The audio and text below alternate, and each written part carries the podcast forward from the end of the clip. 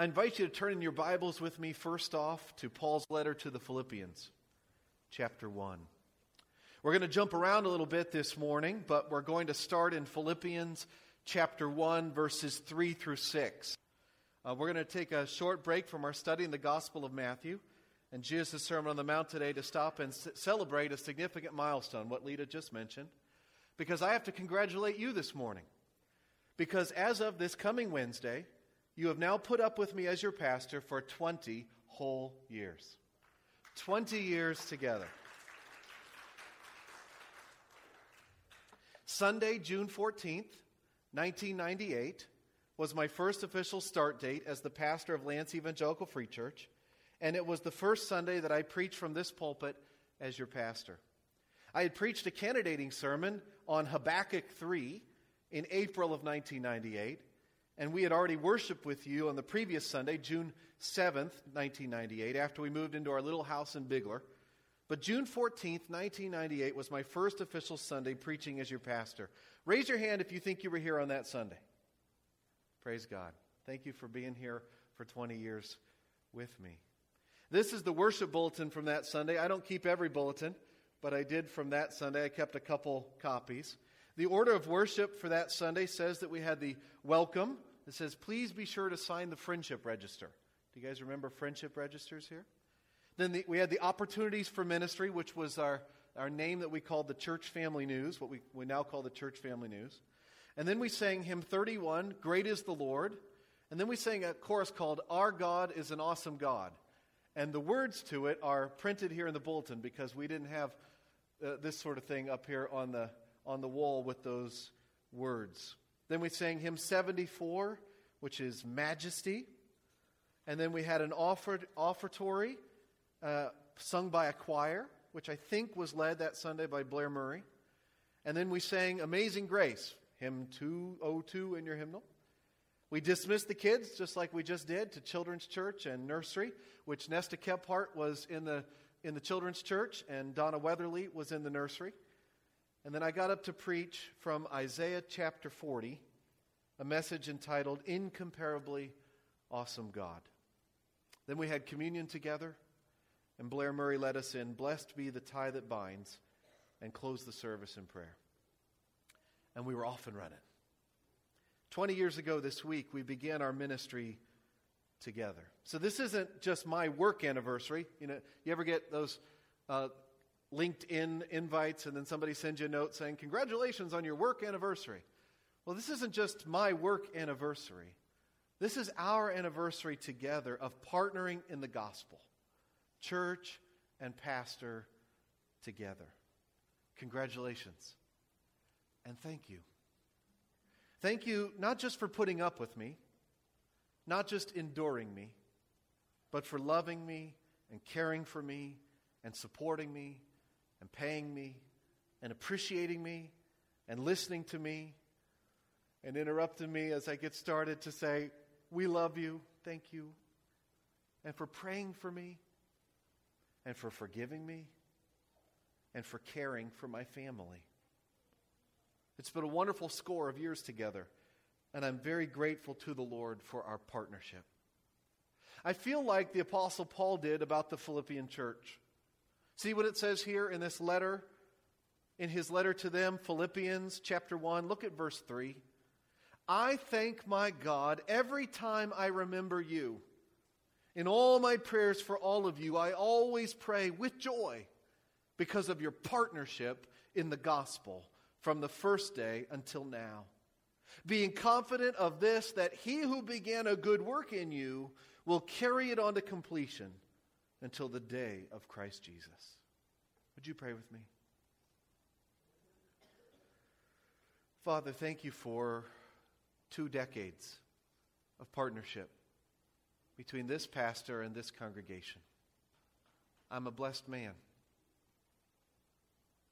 To have lived that long, to have had such a good relationship with the church family, to have weathered storms together, to have been relating to one another for these two decades. That's a lot of territory covered. And I'm grateful. Thank you, Lord, for our partnership in the gospel. And thank you for this opportunity to preach your word. Help me to do it faithfully. In the name of Jesus, I pray. Amen. So that's how I feel about you. Philippians chapter 1, verses 3 through 6. I thank my God every time I remember you, Lanse Free Church. In all my prayers for all of you, I pray with joy because of your partnership in the gospel from the first day, June 14th, 1998, until now, June 10th, 2018. Being confident of this, that he who began a good work in you will carry it on to completion until the day of Christ Jesus. That word partnership in verse 5 is the Greek word koinonia. Have you ever heard that word before? Koinonia. Koinonia was the winning word in the National Spelling Bee this year. The Scripps National Spelling Bee. A young fella named Karthik Nemmani, I can't spell his name, won the National Spelling Bee by spelling koinonia. Now, I could have done that. I could have spelled koinonia. I probably couldn't have done most of the ones leading up to it, but that's one that I know because it's here in Philippians 1. Koinonia is the word that we often translate. What do we, how do we normally translate it? Fellowship, right? Fellowship, because it means to have something in common, joining people together by having something in common. So, partnership is also a good word for it.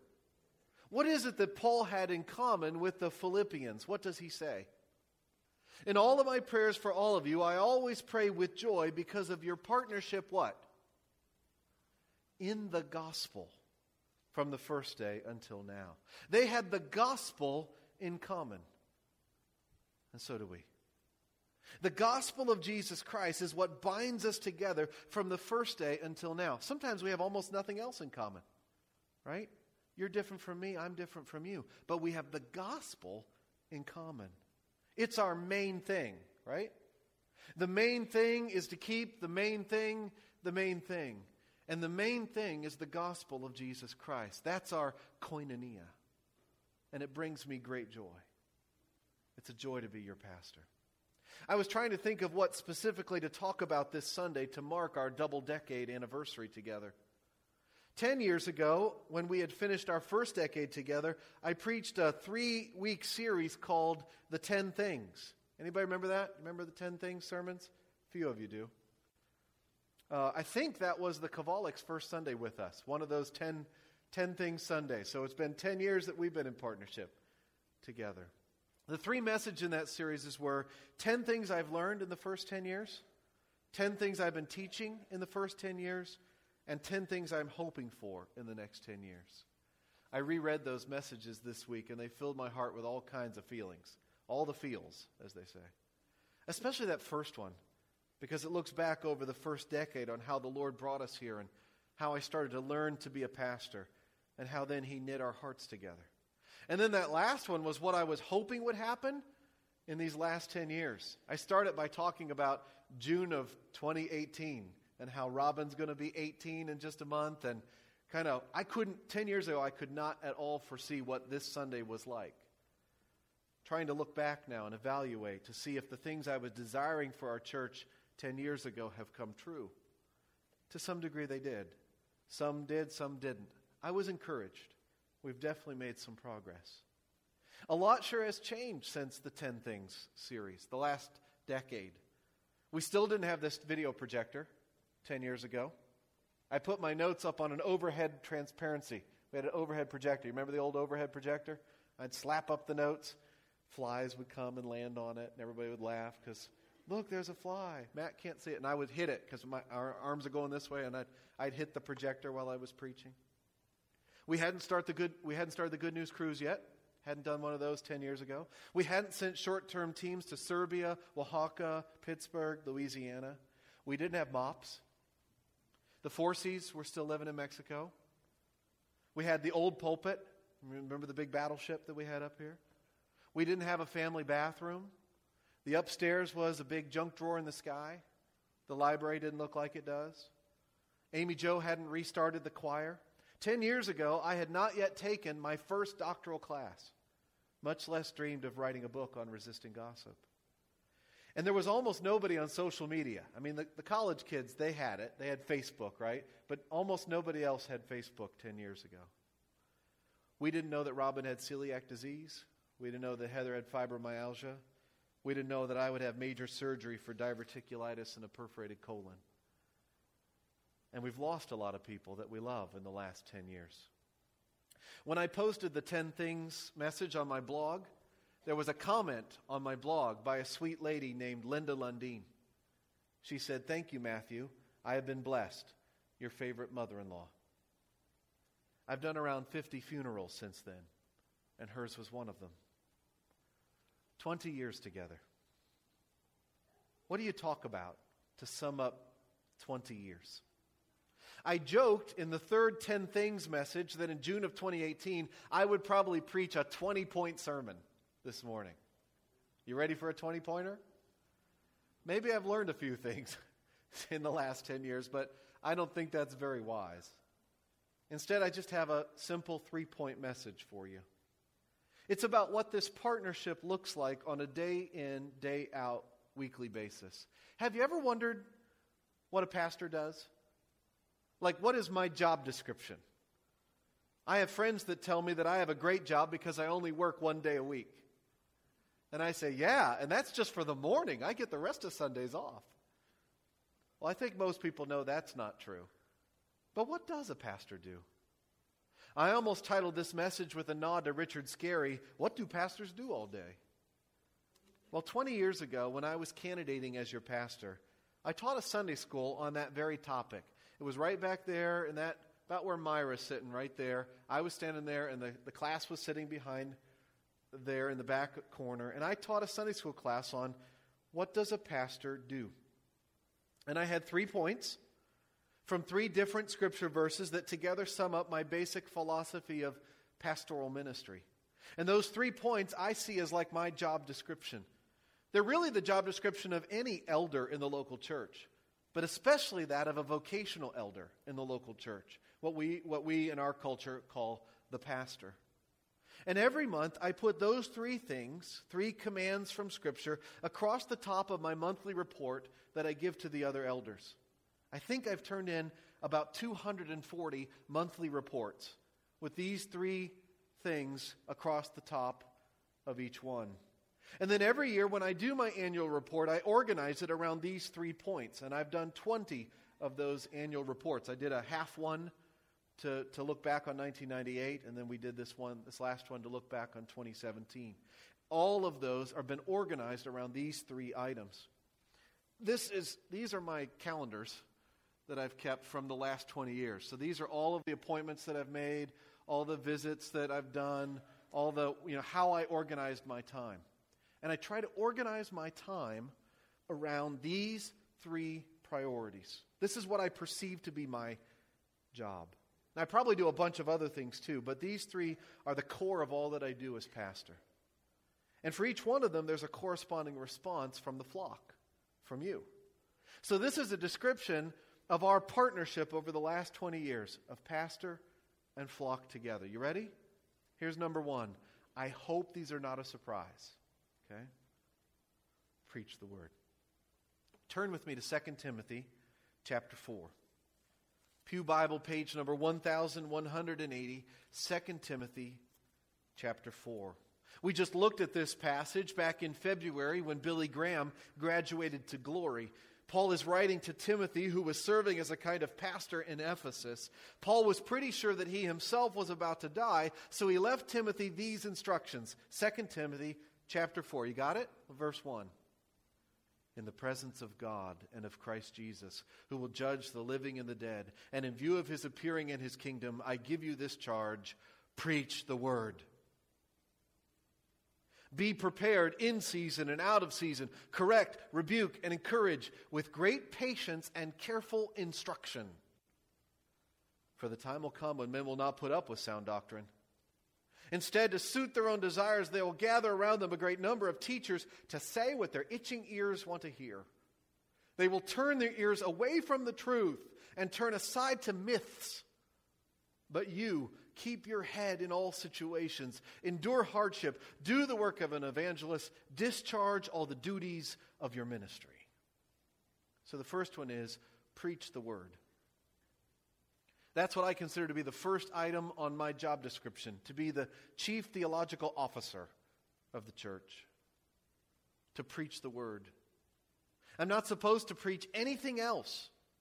I'm not supposed to preach my opinions. I'm not supposed to go off on what I think. I'm supposed to read, explain, and press home this book right here the Word of God.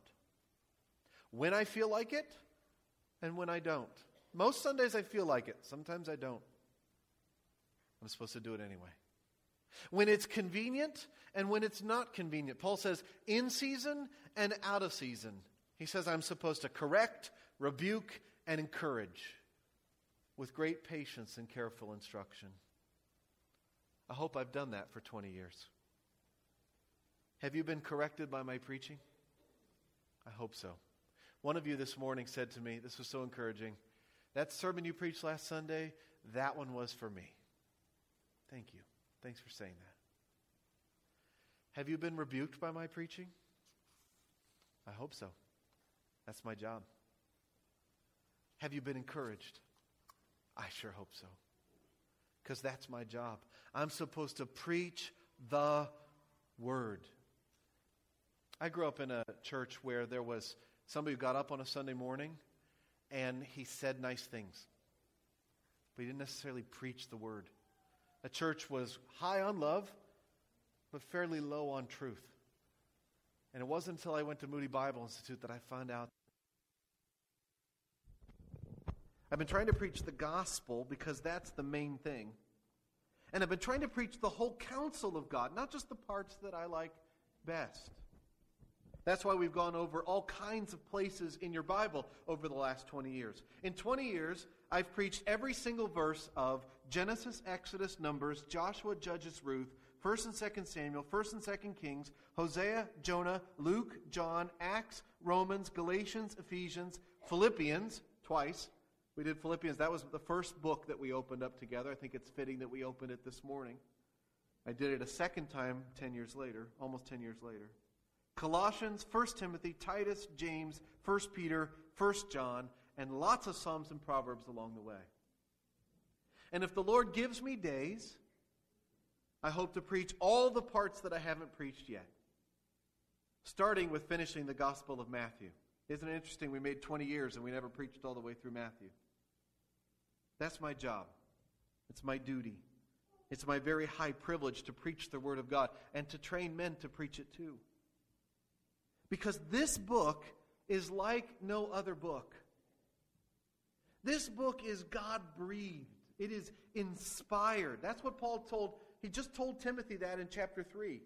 Right before he says, Preach the word, he says, All scripture is God breathed and is useful for teaching, rebuking, correcting, and training in righteousness, so that the man of God may be thoroughly equipped for every good work.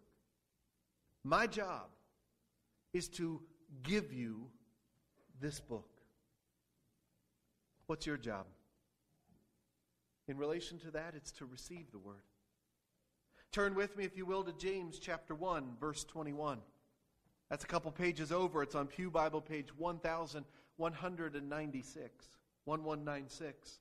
If the pastors of the church are supposed to preach the word, what does the church do? Look at verse 21.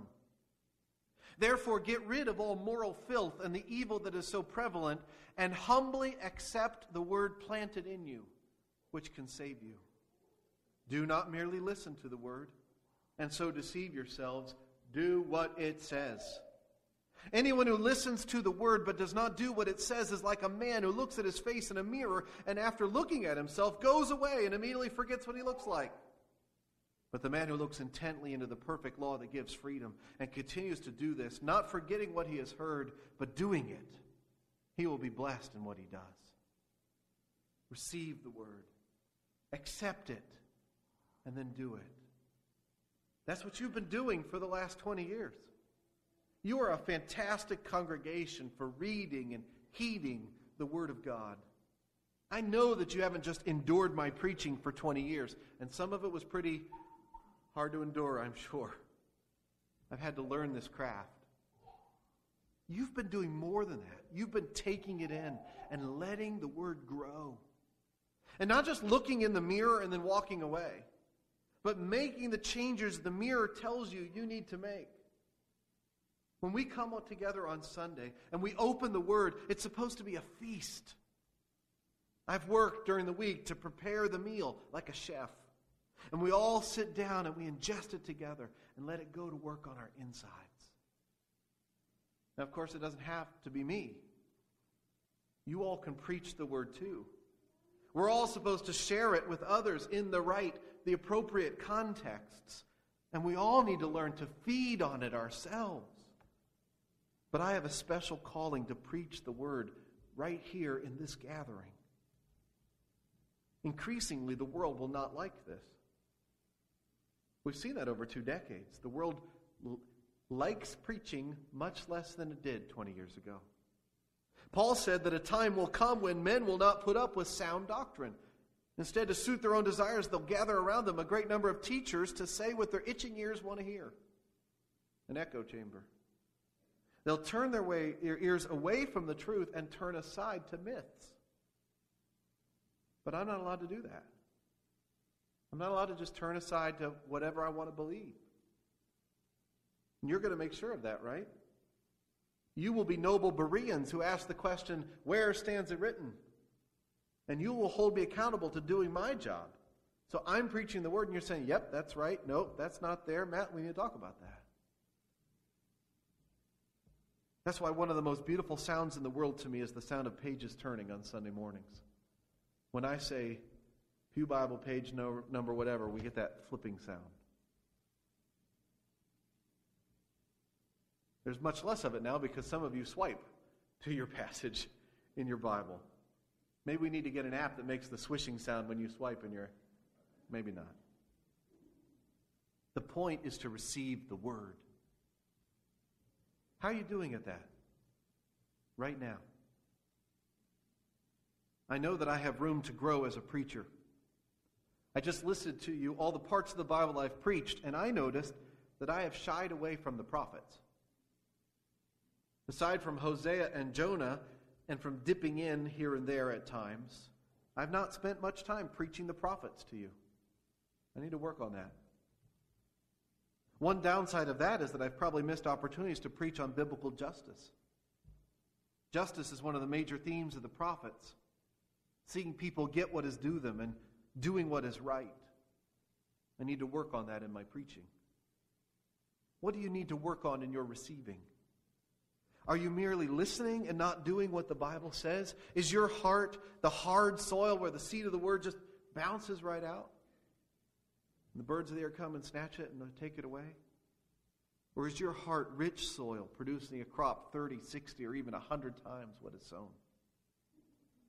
Here's number two preach the word, equip the saints. Would you turn over to Ephesians chapter 4? That's on Pew Bible, page number 1158. Ephesians chapter 4, Pew Bible 1158. Here, Paul is talking about how we're supposed to live out the grace that God has given us. Skip down to verse 11. Paul says, It was He, he's talking about Christ, who gave some to be apostles, some to be prophets, and some to be evangelists, and some to be pastors and teachers. Here he says, Why? To prepare God's people for works of service so that the body of Christ may be built up until we all reach unity in the faith and in the knowledge of the Son of God and become mature, attaining to the whole measure of the fullness of Christ. Now, do you see the flow there? Do you see the picture? Jesus gives these people as gifts to the church apostles, prophets, evangelists, and pastor teachers. The way the grammar there in the Greek, those two probably go together pastor slash teacher.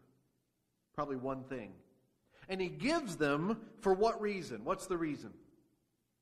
To prepare God's people for works of service. The New American Standard Bible translates it for the equipping of the saints for the work of service. To get the saints ready to serve. That's my job. Now, when it says the saints there, it's talking about you.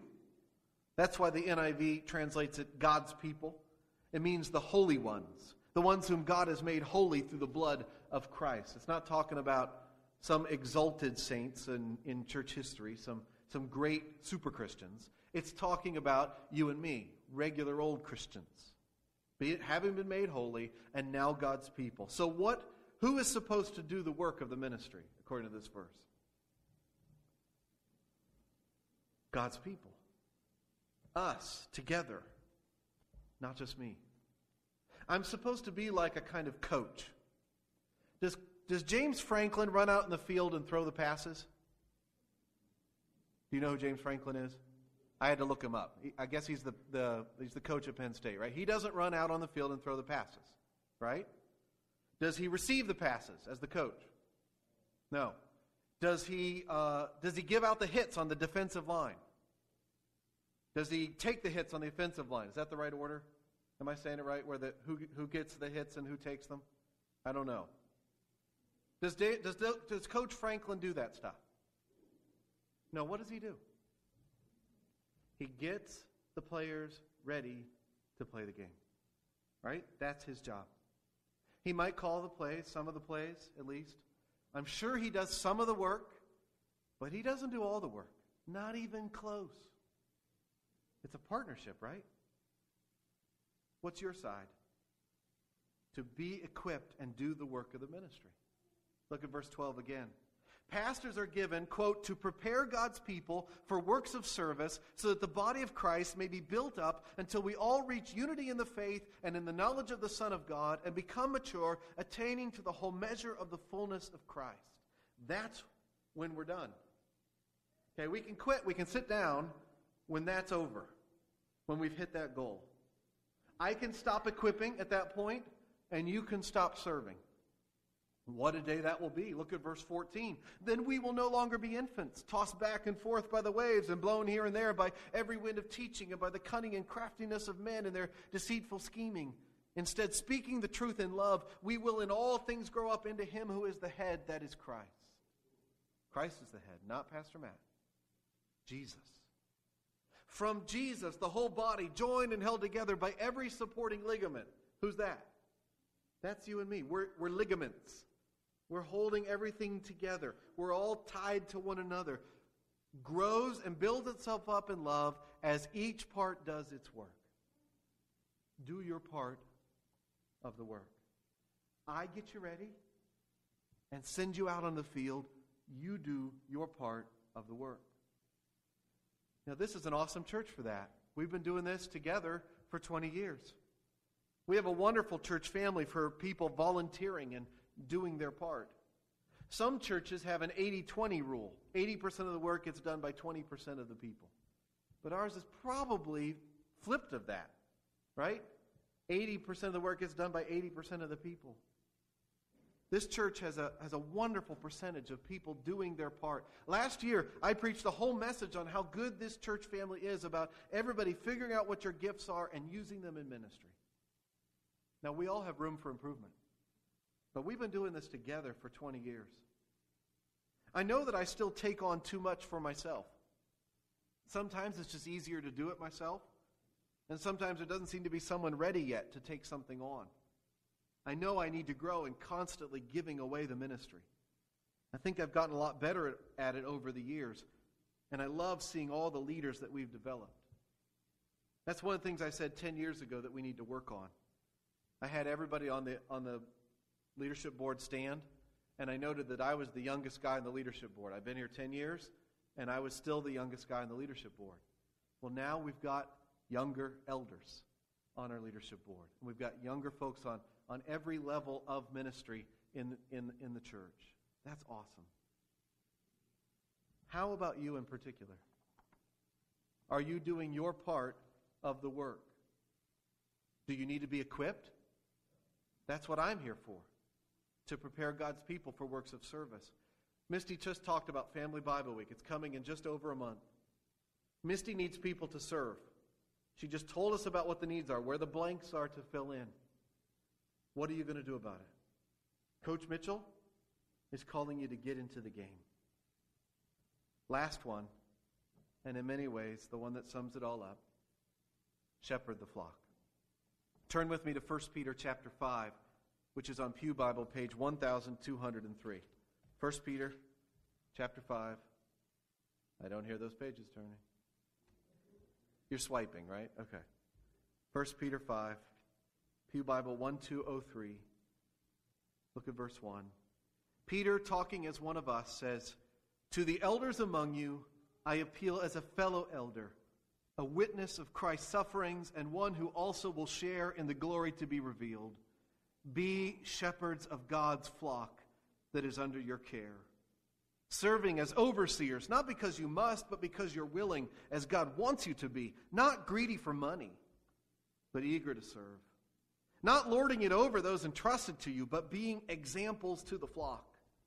And when the chief shepherd appears, you will receive the crown of glory that will never fade away.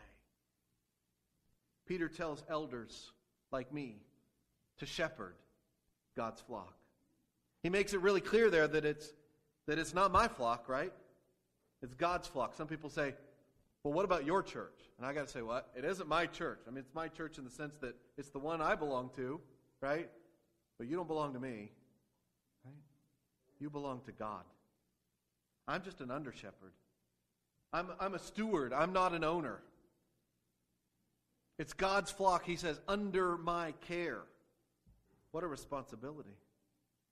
I have to do it, he says, with the right motives, not just out of duty and not in it for the money, not as a boss lording it over the people, but out of willingness and eagerness and as an example to the flock. I need to shepherd you. Now, I think that this idea of shepherding includes the idea of leading, right? Shepherd going out in front and the sheep follow behind. You see that word overseer in verse 2. That points to directing and leading. The elders, especially the vocational elders, according to the apostle Paul, are supposed to direct the affairs of the church, 1 Timothy 5:17. They do serve as leaders, managers. But it's more than just leading. It's it's shepherding. He uses that word on purpose because it's caring for the flock. It's feeding the flock. It's tending to the flock, and especially their spiritual needs. This is the category that I put all of my people ministry into. When I'm giving a report to the elders of what I've done with my last month, I'm listing out the people that I've been interacting with and, and caring for spiritually. Visiting folks at the hospital, in homes, at the nursing home, phone calls, emails, text messages, meeting with someone in my office, praying for you, praying with you, counseling, listening, discerning, challenging where needed. A shepherd is in the lives of his flock and trying gently but firmly to move them towards where they need to go. This is where our lives intersect. It's not just my job to get up on a Sunday morning to preach at you or even to push you into ministry. It's my job to walk alongside you, to know you, and to try to provide care for you, to comfort you when you're hurting, and to confront you when you're sinning. And again, I can't do all of that. We all need to do that for each other, and we have a whole team of elders to do it too. Peter says this to the elders together, not just to one elder. But I am the vocational elder and set aside to give my full time to this kind of shepherding. And I consider it a great privilege. Thank you for letting me into your lives. This week I sat beside a hospital bed of a hurting sheep. I sat beside a bed in a nursing home of a lost sheep. I sat in my office in a counseling appointment with a sheep who was looking for some direction in solving a conflict. Heather and I did premarital coaching with Sheila Allen and her fiance Ben Hutchinson, who are getting married next month. By the way, I cannot believe that Sheila Allen is old enough to get married. She was like one year old in 1998 when we came here, and here she is getting married. It's my privilege to shepherd that couple to the altar. I know that I've made many mistakes in the shepherding arena over the last 20 years. I've hurt people's feelings. I've misinterpreted things. I've disappointed folks. I've given bad advice. I've said hurtful words. I've dropped the ball many times. I've forgotten people. They've just dropped off of my radar. Most of my regrets over the last two decades are missed opportunities to shepherd people well, especially when I didn't confront them with their sin when I should have. See, I like people to like me, but a shepherd should be more concerned for the well being of the sheep than if the sheep is happy with them. I know I need to grow in that area. Thank you for forgiving me and being patient with me for two decades. And for teaching me about shepherding. And for shepherding me. Many of you have shown me how to pastor by shepherding others around me and by shepherding me. Blair Murray was one of my pastors. What's your job? If my job is to shepherd you, what's your job to me? It's to submit to shepherding. The book of Hebrews says in chapter 13 Obey your leaders and submit to their authority. They keep watch over you as men who must give an account. Obey them so that their work will be a joy, not a burden, for that would be of no advantage to you. Pray for us. We are sure that we have a clear conscience and desire to live honorably in every way. That's your side of it. To submit to shepherding. Not to slavishly do whatever the elders say. That would be ridiculous. But to listen to them, to consider what they have to say, to pray about it and listen to the voice of the Holy Spirit, and then, where appropriate, follow. That's what a sheep does. It's my job, this letter says, to keep watch over you as someone who must give an account. You see, the great shepherd is going to come back. And I'm going to have to tell the great shepherd what I did with you sheep, what I did with his flock. That's a big responsibility, and I feel it. So pray for me. Not just submit to shepherding, but pray for the shepherd, because I want to be found faithful. And I know you do. Thank you so much for praying for me. I don't know if I'll still be the pastor here in two more decades. I'm kind of trying to set myself up for it, for the long run. You give me two more decades, the Lord gives me two more decades. That's, that's, that's my plan, unless the Lord changes it. Just keep on running. I was 25 two decades ago. I'll just be 65 in two more decades. Well, I don't know if I'll be here, though. Perhaps the Lord will return and demand that accounting. Or perhaps he'll move me on. Or perhaps he'll take me to himself before then. But I know that if I am here, I want to be found faithful. I want to have a clear conscience and desire to live honorably in every way. And verse 4 when the chief shepherd appears, I want to receive the crown of glory that will never fade away. And I believe that regardless of whether I go or remain, you will also receive a glorious reward. Because, like Paul said to the church at Philippi, I am confident of this, that he who began a good work in you will carry it on to completion until the day of Christ Jesus. Because he is the good shepherd of the sheep.